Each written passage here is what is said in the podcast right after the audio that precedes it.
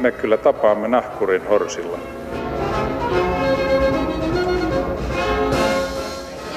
Mä sanoin, että minä juon nyt kahvia. Hyvät ihmiset, siitä rakennetaan rannalla linnoja, sitä on hammastahnassa, akvarion pohjassa, leikkipuistossa, television näytössä, siitä tehdään teitä, keinotekoisia saaria, sille suodatetaan juomavettä ja se on betonin ja lasin tärkein raaka-aine. Kyse on siis hiekasta. Hiekka on veden jälkeen maailman toiseksi käytettyin ja kysytyin raaka-aine ja se on loppumassa, ainakin monesta paikasta ja monesta maasta. Tänään täällä mietitään hiekan tilannetta muualla ja meillä ja vieraana ovat kansainvälisen suunnittelu- ja konsulttiyritys Rambol Oyn kehitysjohtaja Pentti Lahtinen ja ympäristökeskuksen vanhempi tutkija Jari Rintala. Tervetuloa ja kiitos kun saitte itseni kiireeltänne ehtimään tänne. Kiitos. Kiitos.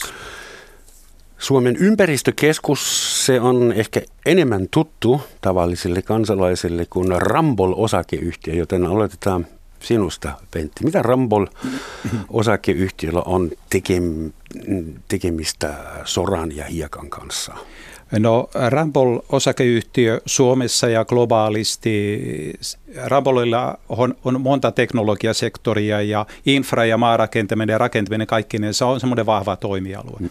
jossa tietenkin toimitaan suunnittelijana, mutta käytännössä tämä, kun me puhutaan nyt maa-aineksista, niin geotekniikka on hyvin vahva osa-alue, erityisesti Suomessa ja ja me olemme halunneet olla mukana sitten kehittämässä kiertotaloutta ja kestävää kehitystä ja sitä olemme todella tehneet. Itse olen vetänyt tätä laboratoriota pitkään yksikköä, jossa, jossa nyt täyttää tämä yksikö 30 vuotta. Eli, eli meillä on ollut 30 vuotta sitten jo tämmöinen kestävä kehitysmateriaalin uusiokäyttö niin kuin, niin kuin agendalla jo sieltä lähtien. Mutta, mutta Rambolahan on to, toki laaja ja me saamme sitä tietysti meidän omissa hankkeissa. Suomessa on toimistot joka kaupungissa, kaikissa merkittävimmissä kaupungeissa, eli me saadaan se tieto heti käyttöön. Mutta tokihan on tarkoitus, että se tulee kansallisesti, kansainvälisesti käyttöön. Teemme myöskin hyvin paljon kansainvälistä tutkimustyötä, yhteistyötä tutkimuslaitosten kanssa ja EU-hankkeita 14 on omissa näpeissä ollut tässä ja niin päin pois, että, että on mielenkiintoista niin kuin työskennellä näin laajassa verkossa.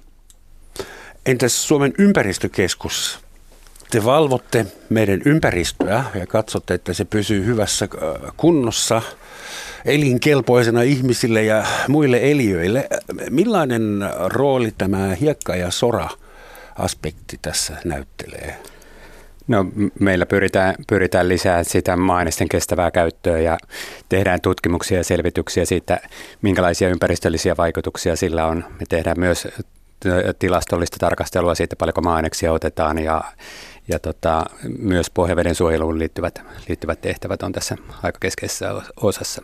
Sen lisäksi meillä mietitään, miten, miten soraa ja hiekkaa voidaan korvata eri materiaaleilla ja miten sitä kierrätystä voidaan lisätä. Nyt buffeissa sanottiin jo, että kansainvälisesti hiekkatilanne on hälyttävä. Se on veden jälkeen toiseksi eniten käytetty raaka-aine, sitä varastetaan, on olemassa hiekkamafioita ulkomailla. Ähm, mikä on tilanne Suomessa? No, Onko meillä hiekkapula, hiekkakriisi päällä? No eihän meillä hiekkakriisiä tietenkään ole, että koska jos mä ajatellaan geologiaa, niin, niin tietysti Suomen kallioperä on erittäin hyvälaatuinen. Meillä on tavallaan niin kuin historian vanhimmat ja nuorimmat kerrokset täällä. Meillä on savet ja meillä on sitten toisaalta tämä, tämä hyvälaatuinen kallio ja sitten meillä on hyvät soraharjut. Mutta toisinpäin ajateltuna, että se on niin arvokas asia, että kun me ajatellaan, että meillä on, meillä on sitten jääkaudensa 10 000 vuotta sitten muodostuneet nämä, niin me ei, me ei saada sitä varantoa, mikä meillä on, niin lähteä tuhlaamaan. Jos me ajatellaan nyt soraharjut, josta nyt eniten olen tietysti huolissani, koska ne on myöskin erittäin tärkeitä pohjavesialueita, niin, niin jos me katsotaan nyt ihan vaan pääkaupunkiseutu, isot kaupungit, lähialueet, niin oh, kyllähän ne soraharjut on sieltä kuokittu aika, aika kauaksi pois, että tota, noin, niin, ky- kyllä, kyllä me voidaan säästävämmin ja järkevämmin toimia, eikä käyttää, meidän ei tarvitse käyttää niin paljon tätä luonnonkiviaineksia. Ja toinen asia vielä, että mehän törmätään, kyllähän toimijat törmää myöskin louheen otossa, kiviaineksen otossa aina niin kuin, niin kuin ihmisten kanssa siihen, että ei tänne tollasia, ei tänne tollasia ja näin päin pois. Että niitä joudutaan kaukaa kuljettamaan. Ja sitten tullaan siihen kysymykseen, että mitä järkeä on kuljettaa materiaali hirveän kaukaa, jos me voidaan ne tehdä, tehdä niin kuin sillä lailla, että ne huonompilaatuiset materiaalit ottaa hyöty hyötykäyttöön siellä, missä niitä syntyy, niin silloin me tullaan isoihin asioista. Toivon mukaan tuossa myöhemmin voin kertoa vähän enemmän, mitä Helsinki on tehnyt. Tullaan tähän Suomen tilanteeseen vähän myöhemmin, koska ensin pitää vielä kerran NS kelata, kuinka iso tämä hiekkapula maailmalla on, koska aika moni on kysynyt, että mitä hiekasta puhutte. Eihän se ole teema eikä mikään, äh, mutta hyvin moni ei tiedä, enkä mäkään vähän aikaa sitten vielä ollut tietoinen siitä, että esimerkiksi Burj Khalifa ja kaikki nämä suuret rakennukset Dubaissa ja, ja, ja Emiraateissa, että eihän niitä ole tehty sille hiekalla, joka heidän omassa takapihassa on hirveän paljon, koska aavikon hiekkaa ei voi käyttää betonin tekemiseen. Ja, juuri näin. Joten se on niin, ne on niin pyöreät ja, nämä hiekan jyväset, koska tuuli on käsitellyt niitä tuhansia vuosia. Eli tähän hmm. rakentamiseen tarvitaan karkeaa hiekkaa, joka pysyy hyvin yhdessä, jos on paljon kitkaa. Ja hmm. sitä ei aavikossa ole. Hmm. Joo, joo, kyllä. Ja me tullaan silloin siihen tilanteeseen, mitä nyt globaalisti Arabi-emiraatit on tässä hyvä esimerkki, kun on tämmöinen yksi valtias, joka voi sitten sillä rah- ja rahaa on, niin, niin kuljetuttaa materiaalia hyvinkin kaukaa käytännössä. Mutta mut meillähän on koko globaalisti, kun ajatellaan, niin nämä luonnonvarat on tämmöisiä näin, että kun ne on, ne on, ne on hukattu, niin ei nämä uusiudu Meillä metsät uusiutuu, mikä on meille totta kai kaikkialle tärkeä joka puolella, missä on kasvu. Mutta jos mä ajatellaan metsän ikää, niin se on kuitenkin lyhyt verrattuna siihen, mitä kiviainekset, niin, niin, niin tota, sehän on niin kuin tavallaan pysyvästi mm. ne uusiutumattomia luonnonvaroja. Siksi, mutta on olemassa tekniikka, jos me tähän heti, koska näitä esimerkkejä nyt löytyy sitten, sitten Venäjältä, sotsirakentamisesta ja näin päin pois, monta, monta muuta. Ja tota noin, mutta tämä, tämä, tämä, tota noin, meillä on kuitenkin olemassa tekniikkaa, jolla, joka mahdollistaa sen, että meidän ei tarvitse näitä kiviaineksia, karkeita hyvälaatuiskiviaineksia sillä lailla ollenkaan niin kuin käyttää. Ja sitä me olemme juuri Rambolissa niin kuin kehittäneet meillä laboratoriossa muuta. Ja tämä on se suunta, millä, millä voitaisiin ratkaista. Nämä kaikki nämä keinotekosaaret olisi voitu mm-hmm. tehdä toisella tavalla – mutta se on nyt tehty tällä niin kuin vanhakantaisella hyvin karkealla kivianeksella, joka on tuotu muualta, joka on ihan hölmö. Et, et ihan sama on sotsirakentaminen. Turpeet olisi voitu massastabiloida, joka oli meidän yhtiön niin ehdotus kumppanille, mutta he halusivat mieluummin putsata ne rantahiekat sinne ja ottaa turpeet pois jätekasaksi ja sitten, sitten täyttää se sillä rantahiekalla, joka on nyt karun näköinen. Mutta mut tässä on, tässä on niin kuin se hyvä puoli Suomen kannalta. Tässä on sitä vientimahdollisuutta, koska meillä on sitä osaamista. Meillä on myöskin laiteosaamista tähän, jota on viety jo maailmalle. Eli, eli, Suomelle tämä on, tämä on niin hyvä ikkuna. Olet heti tekemässä Suomesta vientimaata, mutta mä haluan Kyllä. pantata tätä vielä. Katsotaan ensin kansainvälistä tilannetta. Sä mainitsit Sochin. Joo. Mitä Sochissa tapahtui, mikä on tässä kontekstissa kiinnostavaa? No, no kiinnostavaa tässä on se, että me olemme tota, tässä ei, ei, ei kovin hyvin tuloksin, koska siellä niin kuin nyt moni tuntee Venäjän tilannetta, nämä ympäristöasioita ei hirveästi arvosteta. Mehän on tota, noin, niin, tässä ja monissa muissa hankkeissa, koska Venäjällä on hirveän paljon turpeita, niin kuin on Suomessakin. Suomessa on kolmasosa pinta turpeita, hyvin pehmeitä turpeita. Ja, ja, ja tota, se huono tapa tuossa materiaalihukan kannalta on se todella, että otetaan turpeet pois läitetään, tehdään maalajityspaikka siitä ja sitten tämä kaikki täytetään, otetaan tämä, tämä järvi puhtaaksi tota noin, niin siitä hienosta hiekasta.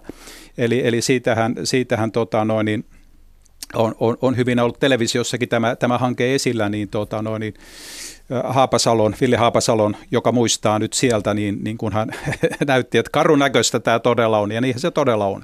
Kun siihen olisi ollut niin kuin todella vaihtoehtoinen ratkaisu, jota, jota olen ollut siellä yliopistoissakin puhumassa ja, ja näin päin pois, mutta ei se sinne niin kuin käytäntöön, koska taas on niin kuin se, puhutaan niin kuin, että aika, aika, aika lailla toisella tavalla pelaa niin kuin nämä asiat ja ympäristöasioilla ei ole suurta niin merkitystä. Mutta sama se on täällä, kun mennään Arabi- tai, tai Aasiaan ylipäätään. Me olemme vieneet myöskin näitä stabilointiteknologioita, mutta kun ne ei ole niin kuin käytössä, että me voitaisiin tehdä niistä huonolaatuisista. Ja silloin kun me puhutaan niistä stabilointi, me puhutaan suomalaista... Stabilointi tarkoittaa, että valmistetaan pehmeää maaperää niin kuin sen päälle rakentamista varten. Joo, kyllä, ja Joo. Se, siihen sekoitetaan sideaine. Ja nyt kun me puhutaan sideaineista, me nyt puhutaan niin kuin, niin kuin sementistä ja Suomi on tässäkin nyt kärjessä, eli me voidaan korvata se sementti jätejakeista tehdyllä sideaineilla. Ja tämä on niin kuin iso juttu. Ja, ja, ja silloin me olisi noi, voitu nuo keinosaaret sun muut käyttää sitä paikallista. Jos lähtökohdaksi siellä Arabiemiraateissa olisi nyt otettu tällainen, että ei me, ei me lähdetä hukkaamaan näitä luonnonvaroja, vaan lähdetään se tekemään paikallista materiaalista. Saman kauttaalta Täysin mahdollista. Mä otan sen verran esimerkin, tuossa tartuin tuohon Kiina-asiaan 100 kilometriä moottoriteitä. Brasiliassa on nyt tehty niin, että tuota, tekniikalla, että massastabiloinnilla turpeen varaan olevia moottoriteitä on, on toteutettu jo käytännössä. Siellä on tämä, tämä asia niin kuin, niin kuin pelannut, että et, et, tämä vaan täytyy saada, niin kuin, näitä asioita pitää saada käyttöön. Jari, millaisia lupia Suomessa pitää olla, jos haluaa ryhtyä sorakeisariksi tai siis niin alan, alan toimijaksi? Että kuinka villiä se on? Saako kuka tahansa ottaa lapion ja tehdä oma soramonttu? Vai? Kuka tahansa ja. voi perustaa sora, sorapaikan tai kallionottopaikan, mutta se vaatii maanisluvan. Ja siinä on tietyt kriteerit sitten, että se ei saa tuhota kaunista maisemakuvaa tai pohjavettä aiheuttaa sille vaaraa. Ja sitten se vaatii yleensä ympäristöluvan vielä lisäksi sille murskaamolle ja louhinnalle. Eli millainen tämä prosessi on ja kuinka, kuinka paljon tälle alalle on tunkua? Voisi kuvitella, että se on haluttu bisnes. No, Suomessa on ehkä semmoinen vajaa kymmenkunta iso, iso toimijaa, joka vastaa suurimmasta osasta markkinoita, mutta luvanhaltijoita on varmaan tuommoinen pari kolme tuhatta, että siinä on paljon yksityisiä ja semmoisia pieniä kuorma-autofirmoja, joka, tai kuljetusfirmoja, joka, joka ottaa sitten pienen, pienempiä määriä sitä kiviaineesta.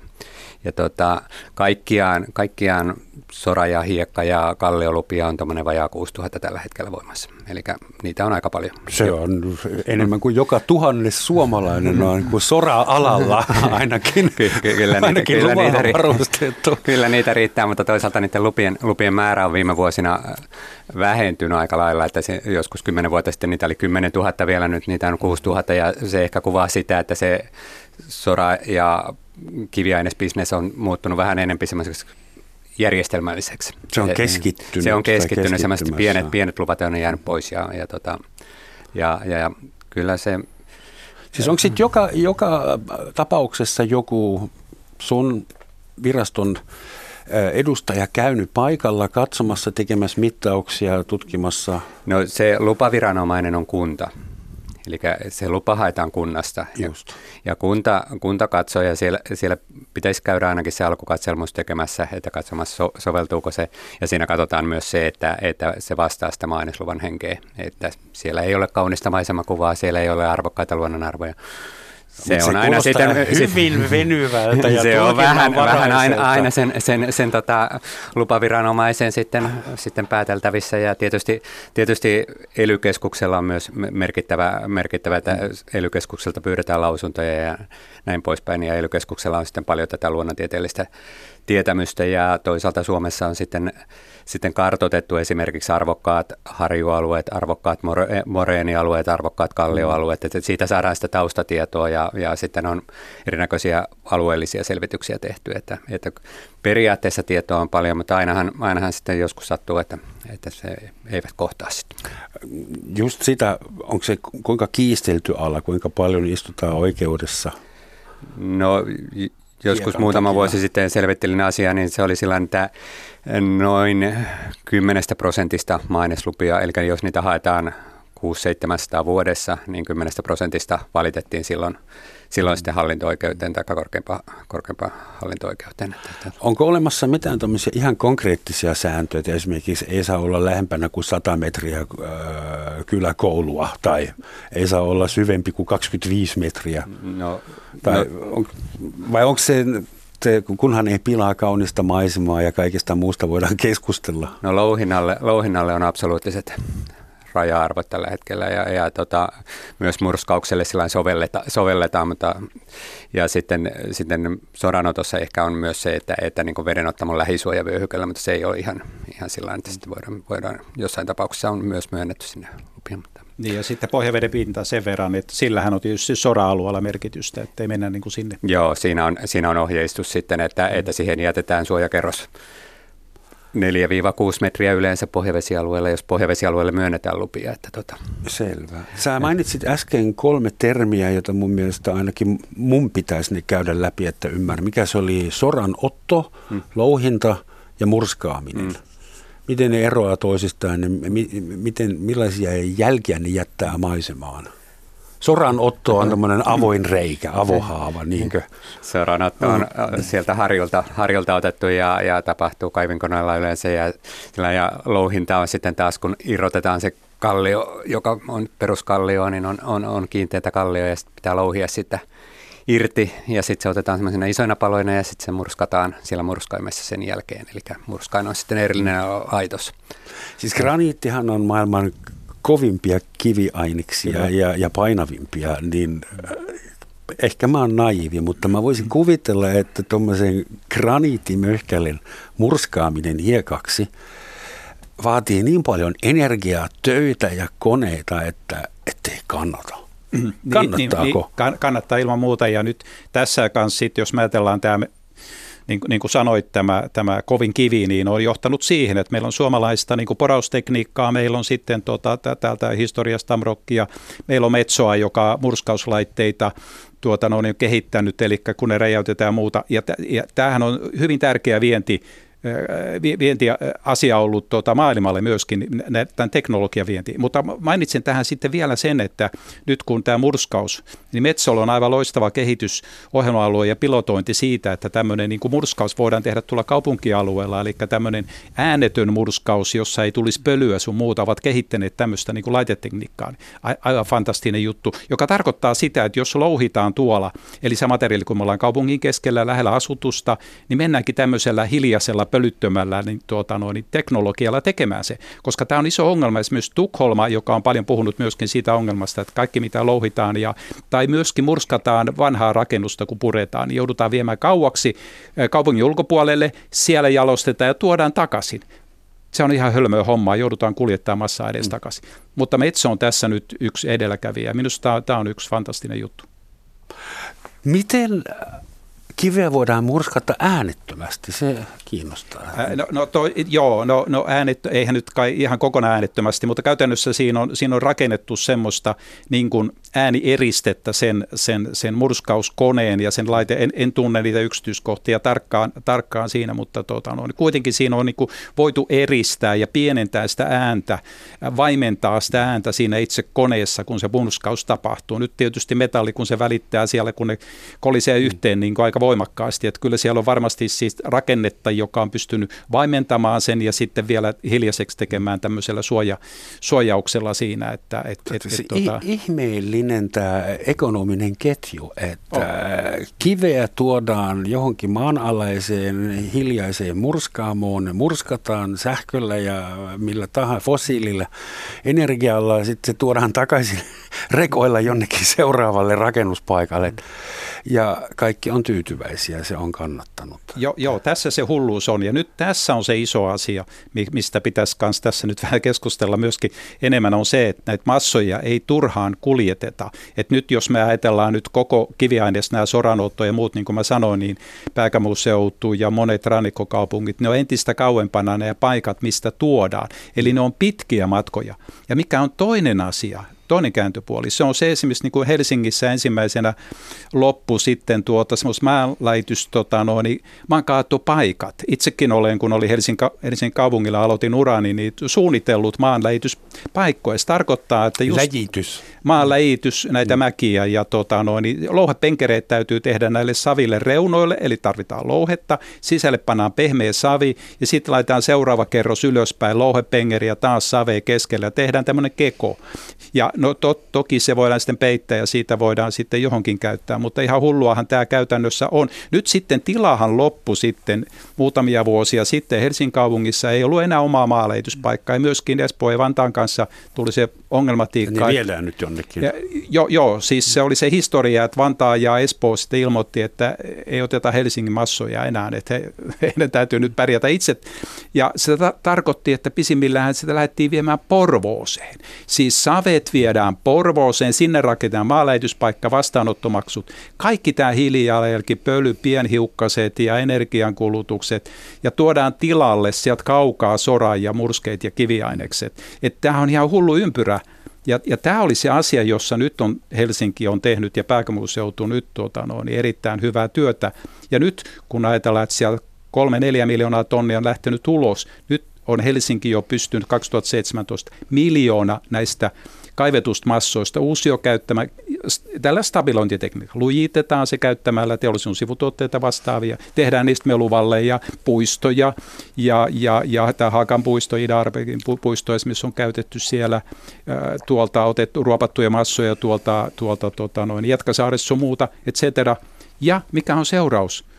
Muutaman vuoden aikana 34 miljoonaa euroa on säästetty rahaa ja, ja valtavia tota, noin, niin, ympäristösäästöjä 5,3 miljoonaa litraa polttoaineita säästetty, hiilijalanjälkeen pienentynyt 13 400 tonnia.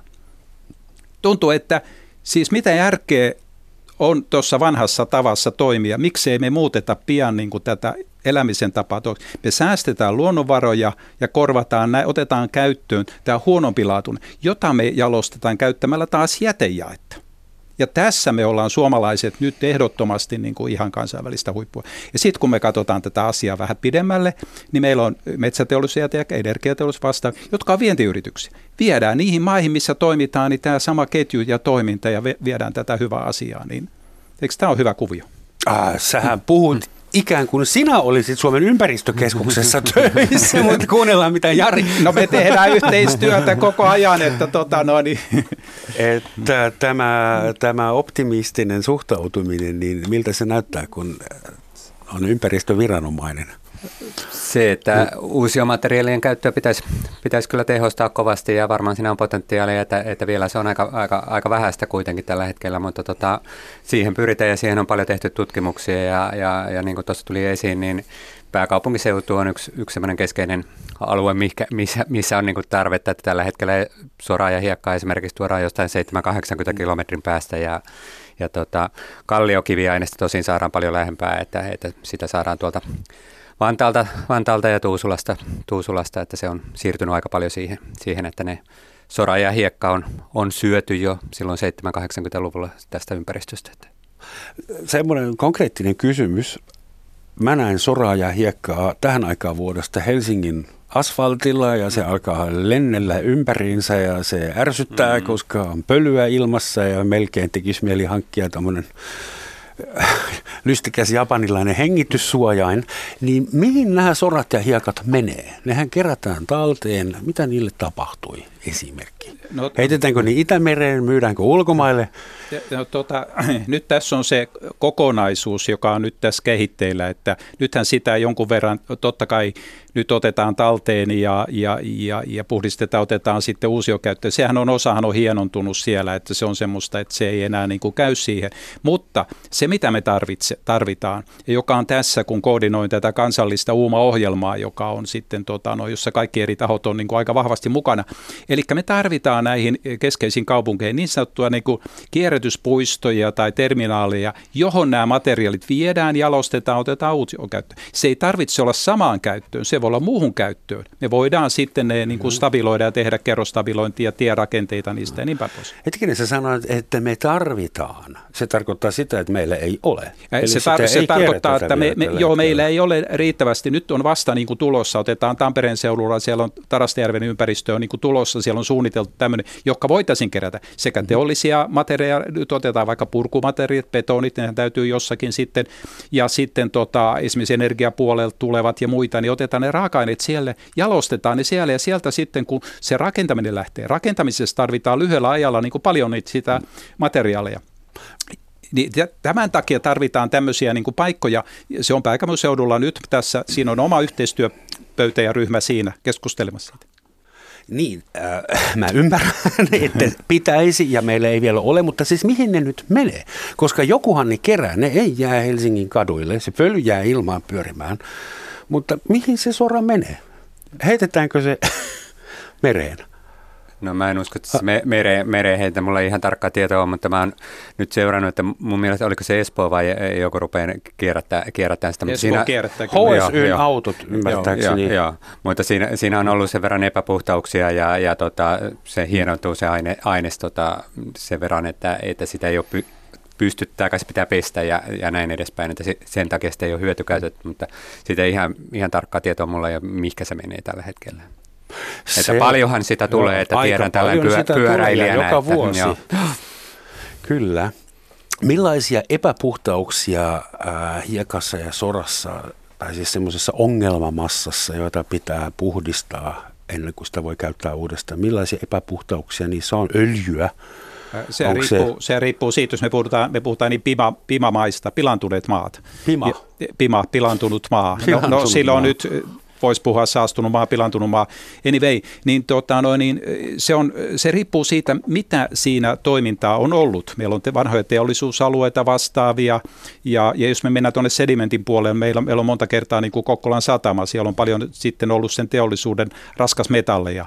Ja, ja, ja sekin on voitu, meillä on hyviä esimerkkejä siitä, tämä pilantunut sedimentti stabiloimalla niukkaliukoisen muotoon, jolloin ympäristöhaittaa ei ole, rakentaa siitä satamaa. Sama on Turussa Aurajoen sedimentin osalta niin kuin tehty. Sama on nämä, mä otan esimerkki Vuosaari, kaksi, kokonaisuutenahan kaksi miljoonaa tonnia kiviaineksia voitu säästää.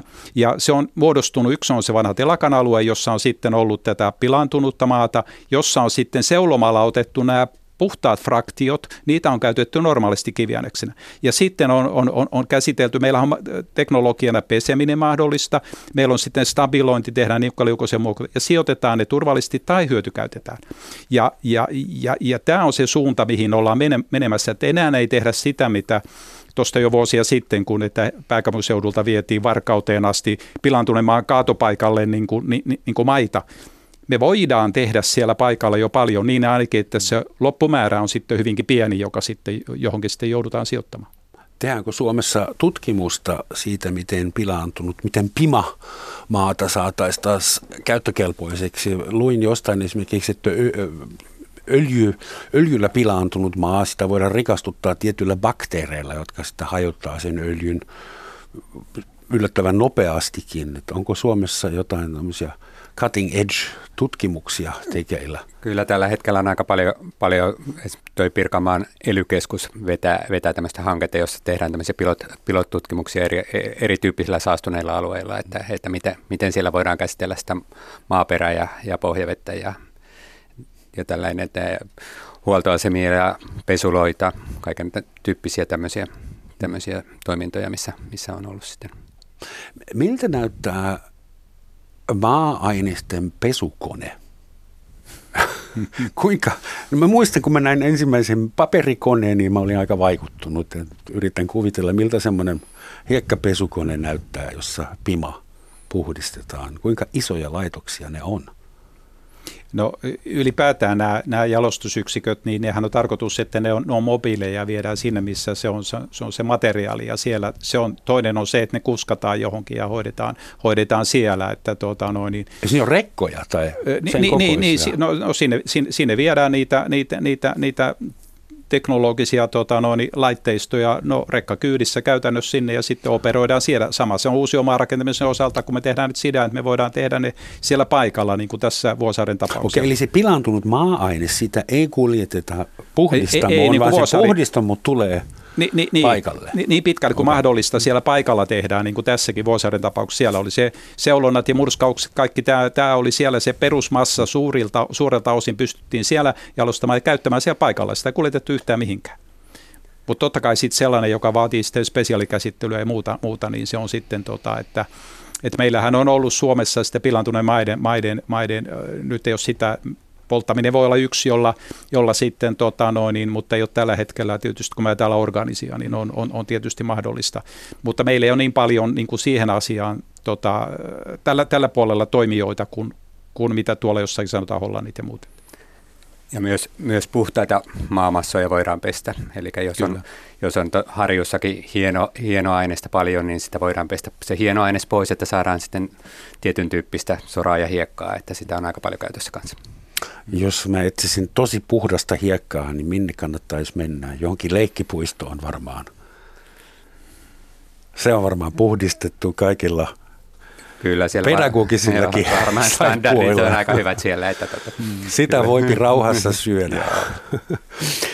Hyvät ihmiset, tämä on Yle Radio 1 Romansatsin maamikirja, jossa tänään puhutaan kansainvälistä globaalista hiekkapulasta – ja siitä, että se ei onneksi vielä koskee meitä suomalaisia täällä. Ja studiossa vieraina on Rambol Oyn kehitysjohtaja Pentti Lahtinen ja Syken eli Suomen ympäristökeskuksen vanhempi tutkija Jari Rintala. Tällä hiekkakaupalla voi olla hyvin yllättäviäkin seuraamuksia. Luin, että Singaporen valtio, kaupunkivaltio on kasvanut 40 vuoden aikana peräti 20 prosenttia lisäämällä maa-aineesta, lisäämällä mereen hiekkaa ja rakentamalla sen päälle. Mutta kun se hiekka piti jostain ostaa, niin Singapore osti hiekkaa Indonesiasta ja Indonesia on ruopannut useita ulkosaarejaan kokonaan pois kartalta, myynyt ne Singaporelle. Ja seuraus on se, että Indonesian valtion raja on siirtynyt. Eli Indonesia on pienentynyt, koska se raja kulkee 50 meripenin kulmaa viimeisestä saaresta ja Singapore on suurentunut. Ja tässä herää kysymys, että kuinka paljon järkeä tällaisessa bisneksessä sitten on.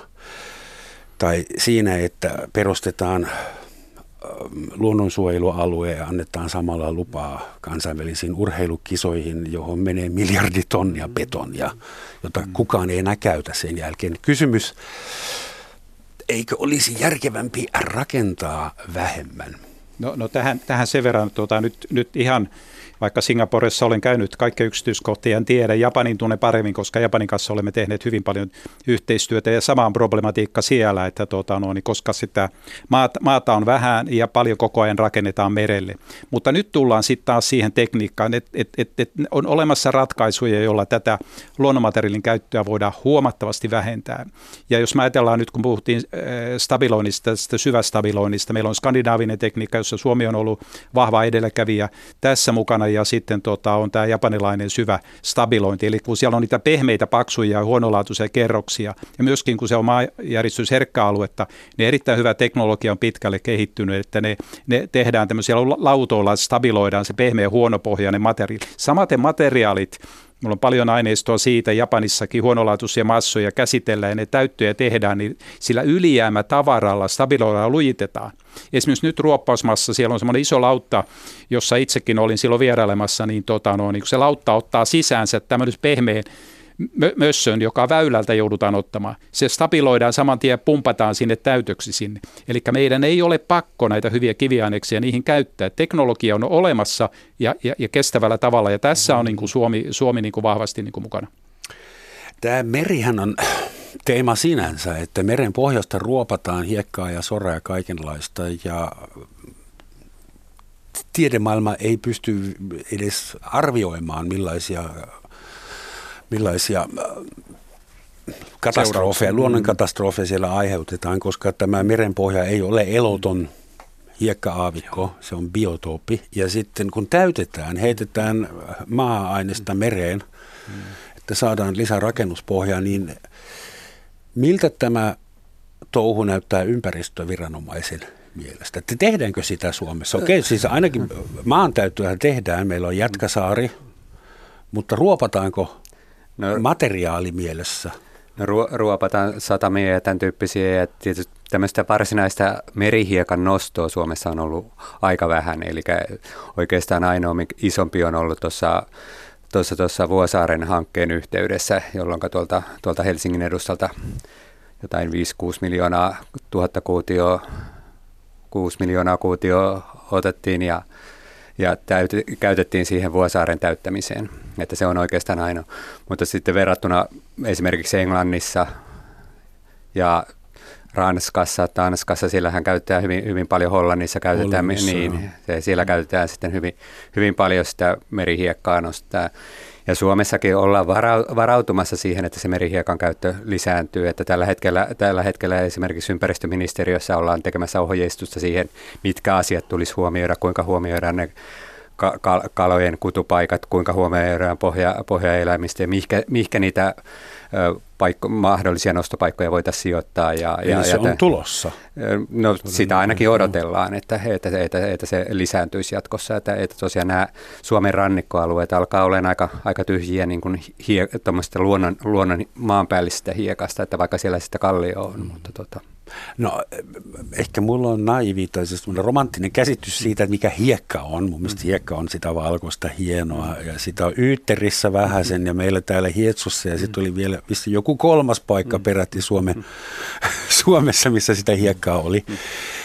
Eihän Suomessa ole semmoista hiekka-hiekkaa. Tämä on enemmän tämmöinen sora ja, niin, no, soramaa on, vai onko kyllä, meillä kyllä, jossain? Kyllä hiekka, hiekka on ja, ja sen rakeisuus vaihtelee sitten sen hiekan alueellakin sitten siinä ja mikä on sen sitten, meillähän on sitten kun ajatellaan maa, maaperää, että meillähän on sitten tietysti niin kuin mä sanoin tämä jaakausi muodostanut sitten ja ne on kerrostumat muodostunut sen mukaan sinne, mutta sitten meillä on tämä moreenihan on, jos mä ajatellaan maaperää kokonaisuutena, että missä me Suomessa ollaan, niin meillä on hyvin paljon moreenia, ne on ylipäätään, jos mä ajatellaan rakentamisen kannalta, ne on, ne on routivia pääosaltaan. Ja sitten meillä on turvetta, se kolmas osa, pehmeitä turvealueita, jossa me joudutaan sitten, kun ajatellaan kaupunkeja ja muita, niin, ja, ja, ja, väyliä teitä, niin joudutaan niissä rakentamaan. Sitten meillä on savipehmeikköä, jota meillä on sitten nämä, nämä rannikkoalueet ja, ja save ja silttiä.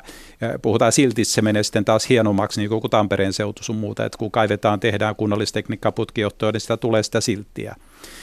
Eli tota, no niin, me, meillä on vähän eri alueet, vähän painii erilaisten materiaalikysymysten kanssa, mutta mä taas palaisin tähän, että meidän ratkaisu olisi siinä, että me otetaan ne hyötykäyttöön, nämä huonolaatuiset, koska siihen on teknologiat olemassa. Eikä tehdä niitä maalähetyspaikkoja sinne keskelle kaupunkia. Kuinka kauan meillä riittää luonnonhiekkaa Suomessa? Voiko sitä sanoa näin? Siis luonnonhiekkaa on semmoista, jota ei tarvitse murskata ja louhia, vaan Kyllä, kyllä sitä riittää todella pitkään, mutta se, että, että Suomi on iso maa ja se, että onko se taloudellisesti kannattavaa hyödyntää sitä jostain, jostain kaukaa Pohjois-Karjalasta tai, Lapista, että sillä alueellisia puutealueita on hirveästi. Esimerkiksi pääkaupunkiseutu, Turun alue, kaikki. Siis pikkuhiljaa mennään, joka vuosi mennään muutama kilometri eteenpäin, mistä sitä joudutaan hakemaan ja jossain vaiheessa sitten esimerkiksi Turku, Tampere, Helsinki kolmio, kun se täyttyy, niin ne kohtaa ja sitten se on loppu siltä alueelta. Mm. Mutta se on se, että valta... suomalaista vielä. Suomalaista mm. se on. Ja tietysti se, että, että, että mikä on niin kuin painoarvot, mitä korostetaan, korostetaanko ympäristöä vai korostetaanko sitä, että saadaan hiekkaa, niin sen ratkaisee sitten, sitten loppujen lopuksi, että, että Eli jos nyt katsoo Helsingin upeita uusia uljaita tornitaloja ja triplaa, joka tänne on noussut mm-hmm. jo, ikkunat puuttuu mm-hmm. enää muutama, niin voidaanko me lähteä siitä, että nämä hienot uudet rakennukset on tehty kotimaisella hiekalla ja murskeella ja soralla? Ihan siis, varmasti. Mm-hmm. Okei, okay, eli tänne ei tuoda vielä Australiasta. Ei, ei missään tapauksessa päinvastoin, että jos meiltä, niin se on just toisinpäin oikeastaan kallio louhetta on viety tuonne Viroon ja muualle. Siellähän ei ole kiviaineksi ollenkaan sillä lailla sun muuta, että jonkun verran on sitä tiedän ainakin viety. Mutta, mutta ei, kyllähän Suomi, Suomi näillä pärjää, mutta Suomen, mä kääntäisin vielä näkökulman siihen, että ei ajatella nyt pelkästään liian kapeasti tätä asiaa, vaan ne on tärkeitä pohjavesialueita. Meidän pitää ajatella, että tämä on nyt niin ikuista asiaa, että meidän pitää ajatella todella pitkälle eteenpäin niin kuin tämän asian kanssa. Että me ei tuhota näitä hienoja maisemallisesti, mutta pohjavesien ympäristön kannalta tärkeitä niin kuin, niin kuin harjoiluita. Siksi en kyllä niitä hiekkoja tuhlaisi. Jos me voidaan se tehdä huonolaatuista morenia jalostamalla, savia ja no, no, noita, miksi me emme tee, jos me saadaan niistä ja samalla, samalla käytetään muita jätejakeita? No, ennen vanhan aika aika onnellisesti ö, otettiin hiekkaa sieltä, missä sitä oli, ja sitten kun se loppui tai ei ollut enää kannattava, niin siirryttiin seuraavaan paikkaan, vähän niin kuin kalamiehet. Kun järvi oli tyhjä, niin mentiin Joo, seuraavan rannalle. Ja Suomessa on tällä hetkellä 2000 käytössä olevaa hiekan ja soran mm. ottopaikkaa ja 10 000 entistä. Eli 10 000 isompaa tai pienempää, enemmän tai vähemmän tulehtunutta, umpeen kasvanutta avohaavaa Suomen mm. ihossa, niin mitä Kyllä. niille tehdään? Että onko olemassa minkäännäköistä jälkihoitoa, haavanhoitoa semmoisille alueille? No sehän tulee aika pitkälle siitä lupakäytännöstä ja, ja periaatteessa menee aika pitkälle niin, että mitä vanhempi, vanhempi se tota, ottoalue on, niin sitä todennäköisemmin se on jälkihoitamatta, jollei sille ole sitten tullut jotain, jotain selvää muutamaan käyttöpainetta, että, että sinne rakennetaan joku, joku mutta kyllä ne aika, aika pitkälle on, on tämmöisiä arpia maisemassa ja, ja elykeskusten kanssa yhteistyössä näitä alueita on kartotellut ja tosiaan, tosiaan pohjavesialueilla näitä oli oli pelkästään pohjavesialueilla olevia kuoppia oli varmaan semmoinen toistakymmentä tuhatta, tuhatta, että suurin osahan niistä on melko pieniä, mutta kyllä niistä, en muista niitä prosenttilukuja, mutta veikkaisin, että, että se oli siinä 5-60 prosentin paikkeilla, mikä oli kokonaan niin kuin jätetty jälkihoitamatta. Nykyisinhän tietysti lupavelvoitteissa on se, että tulee jälkihoitaa näin ja tällä luiskataan, luiskataan rinteet ja, ja, ja muotoillaan muutenkin ja, ja sitten istutetaan kasvillisuutta, tai sitten jätetään tämmöisen luonnon monimuotoisuuden kannalta tärkeät alueet, niin kuin tämmöisiä pahderinteitä voidaan jättää sinne, mutta muuten kuitenkin yritetään sopeuttaa se siihen ympäröivään maisemaan. Vanhat jää kuitenkin luonnon hoidettaviksi. Se on aika kallista se jälki, jälkihoito kuitenkin ja se, että kuka siitä ottaa vastuun, niin, niin sen takia ne jää, jää aika pitkälle sitten. Keski-Euroopassa tällaisista montuista tehdään usein äh, pieniä uimajärviä, mm. mutta kuka nyt lisää järviä tänne Suomeen kaipaisi? Joo, ja siinä on aina Vaikea se, perustella. Se pohjaveden likaantumisriski sitten aina, aina kasvaa, kasvaa jos, jos siihen muodostetaan sellainen lammikko, niin ne on hel, helppoja mm. sitten, sitten pilaantuun, että sinne helposti sitten tulee epämääräistä toimintaa. Jos ajatellaan vielä kerran vielä tätä kansainvälistä tilannetta, että on hiekkamafia, tehdään murhia. Marokossa sanotaan, että puolet kaikista rakennusprojekteista tehdään laittomasti hankitulla hiekalla ja joskus käy niin, että turistirannalta varastetaan puoli kilometri ja sitten rakennetaan siihen viereen turistihotelli, jonne kukaan ei tule, koska se ranta on nykyään niin ruman näköinen. Eli siis todella lyhytnäköistä touhua niin pitääkö meidän varautua kansainvälisiin resurssikonflikteihin? Tapellaanko hiekasta asein pian? No mun, mielestä, kun, kun tiedetään tämä, että näistä resu, kaikista resursseista, mistä on pulaa, niin totta kai niistä tulee sitten kiistaa. Ottaisin tähän tämän juomaveden hyvin rinnalle, koska monta kertaa on kansainvälistä nostettu juomavesi ja sitten sit nämä kiviainekset, hiekat sun muuta niin kuin, niin kuin aika, aika ylös siinä, että mistä, mistä on niin kuin pulaa. Ja, ja, ja, ja aina mistä on pulaa, niin niistä tulee konflikteja helposti sitten ja, ja toivottavasti se ei mennä siihen suuntaan, vaan lähdetään ennemmin kansainvälisesti hakemaan niitä ratkaisuja, kuinka ne voidaan tehdä muulla tavalla kuin sillä, että ryöstetään sitä luontoa käytännössä. Ja siihen on niin kuin keinoja ja tässä, tässä olisi nyt suomalaisten paikka kyllä. Onko hiekka verrattuna ilmaan, veteen, muihin ympäristöön, globaali playereen, onko hiekka erityisen lain suojaton tällä hetkellä? Taitaa Onko se ollut semmoinen, että kukaan... Mulla on se käsitys, että se, se, sitä ei kukaan ei, ei niin kuin, niin kuin tavallaan, monia maita, jossa sillä ei ole niin kuin, niin kuin tavallaan annettu mitään arvoa. Sen saa ottaa, se on, se on, se on ei ajatella niin kuin tavallaan huomista päivää, puhumattakaan todella pitkälle tulevaisuuteen, mitä se merkitsee, jos nämä nyt kalutaan sitten nämä rannat ja kaikki muut, muut, muut sitten tästä aineksesta tyhjäksi, että mikä, mikä meillä on niin kuin sitten jäljellä. Et, et, mä, mä en tiedä, tuntuu, tuntuu vähän tyhmältä, että se on tietysti hienoa, että me täällä nyt tietysti lintukodossa niin sanotusti tässäkin asiassa vähän. Niin Nostamme hiekka- ja soratietoisuutta. Mm. niin, niin kyllä, mutta meillä on ratkaisuja sinne, missä on nämä isot ongelmat, että se on, se on näin.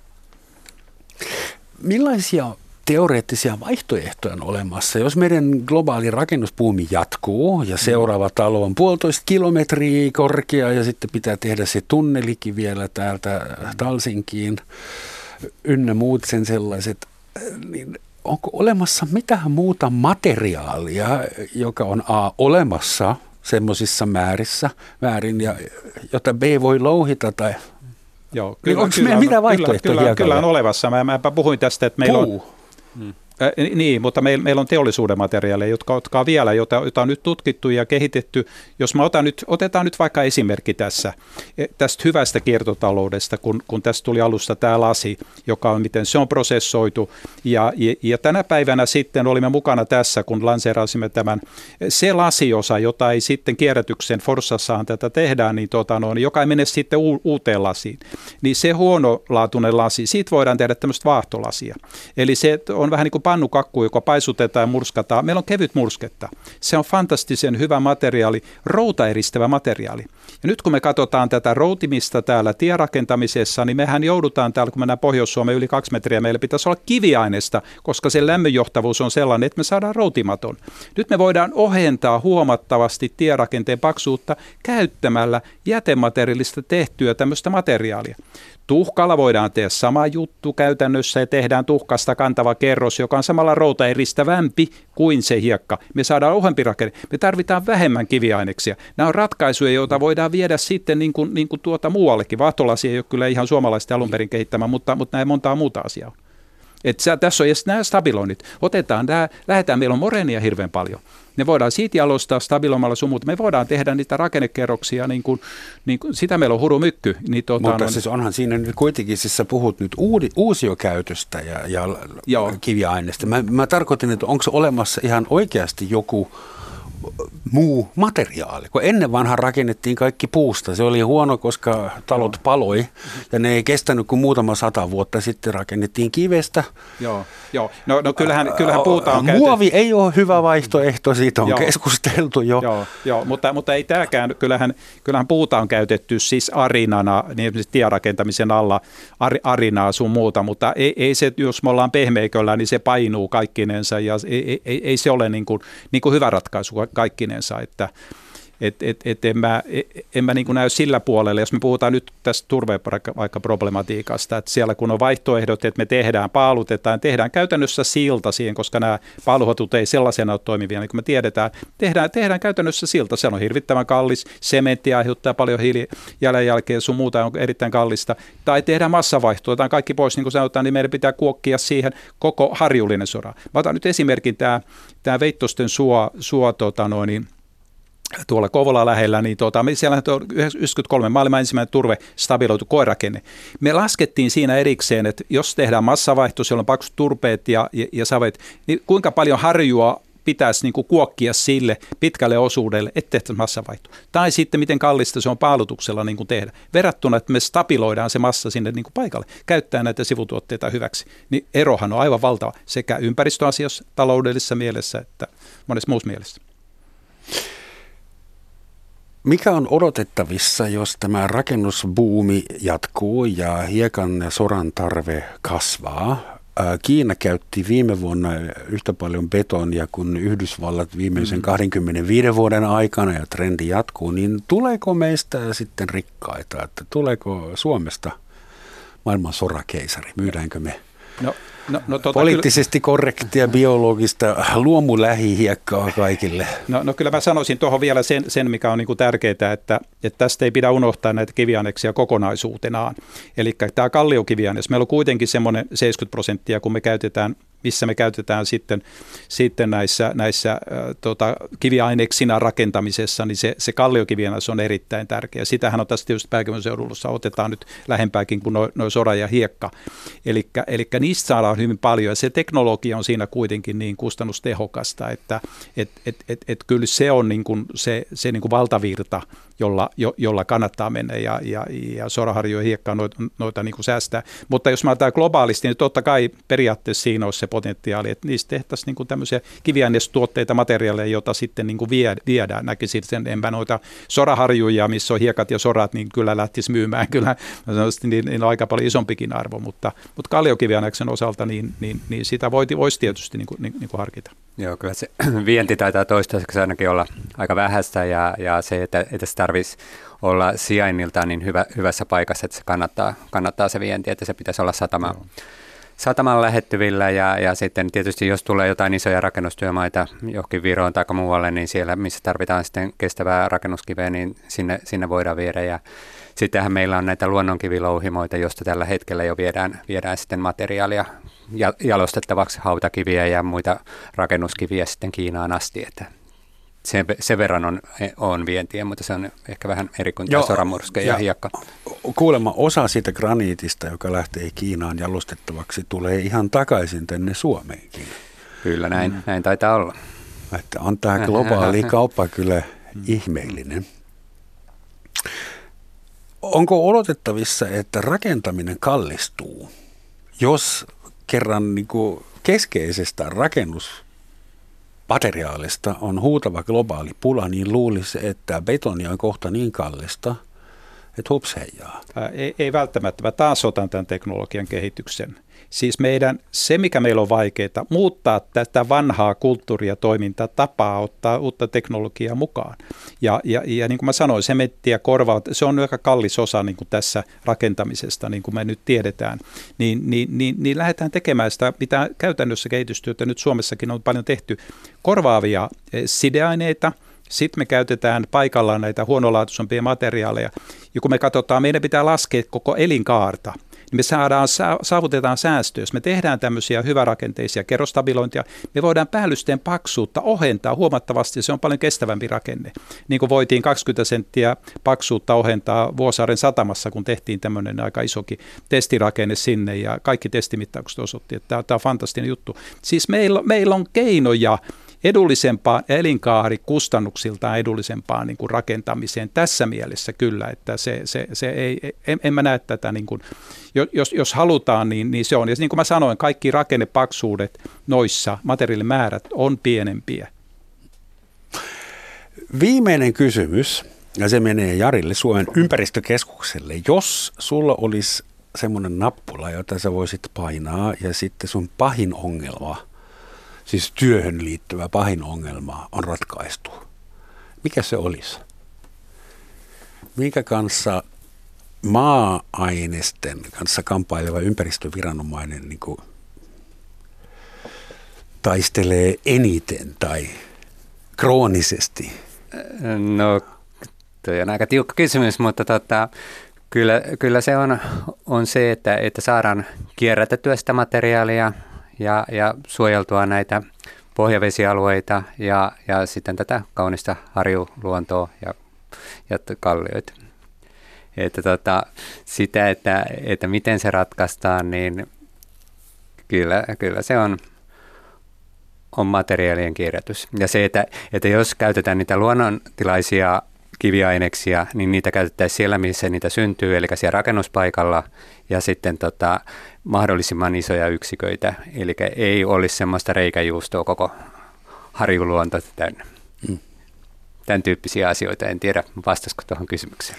Suurin piirtein, mm-hmm. joo. Mä, ja onhan se kiva, että tässä on aina se, sitä kauneutta mukana. Mm. Että se on nyt ollut useita kertoja, että, että puhumme päällysteiden mahdollisesta ohentamisesta, materiaalisäästöistä, tehokkuudesta ja hintapolitiikasta, mutta aina tulee se kaunis kansallismaisema kuitenkin. Saanko yhden Totta lyhyesti tuohon, tohon, koska nyt miten nyt, nyt tota hallitusohjelmaa tehdään. Eli jos tehtäisiin Väylävirasto tämmöinen pilotti, ra, eri, erillisrahoitus tämmöisiin pilotti jossa hankkeita, jossa tota, no, niin voitaisiin toteuttaa ja näyttää. Se edesauttaisi teollisuuden vientijuttua, siitä tuli säästöä, tulevaisuuden niin kuin rakentamistapaa edistettäisiin ja antaisi teollisuuden mahdollisuuden testata niissä. Eli siinä olisi niin kuin montaa hyötyä, olisi, oma erillinen budjetointi ja haetaan siihen pilottikohteet ja tehdään yhteistyössä tässä, kun meillä on osaamista. Ja laitetaan maailman suureen koneistoon vähän suomalaista hiekkaa. Suuret kiitokset Pentti ja Jari. Tän Kiitos. enempää ei ehditä tätä parantelemaan. Mä aina etsin jonkun hyvän teemaan sopivan loppu kaneetin tähän ja tällä kertaa se on semmoisesta sarjasta kuin Kiviset ja Soraset, mitä Fred Flintstone aina, Flintstone aina tapas sanoa – Jabba Dabba Kiitos ja kuulemiin. Kiitos. Kiitos.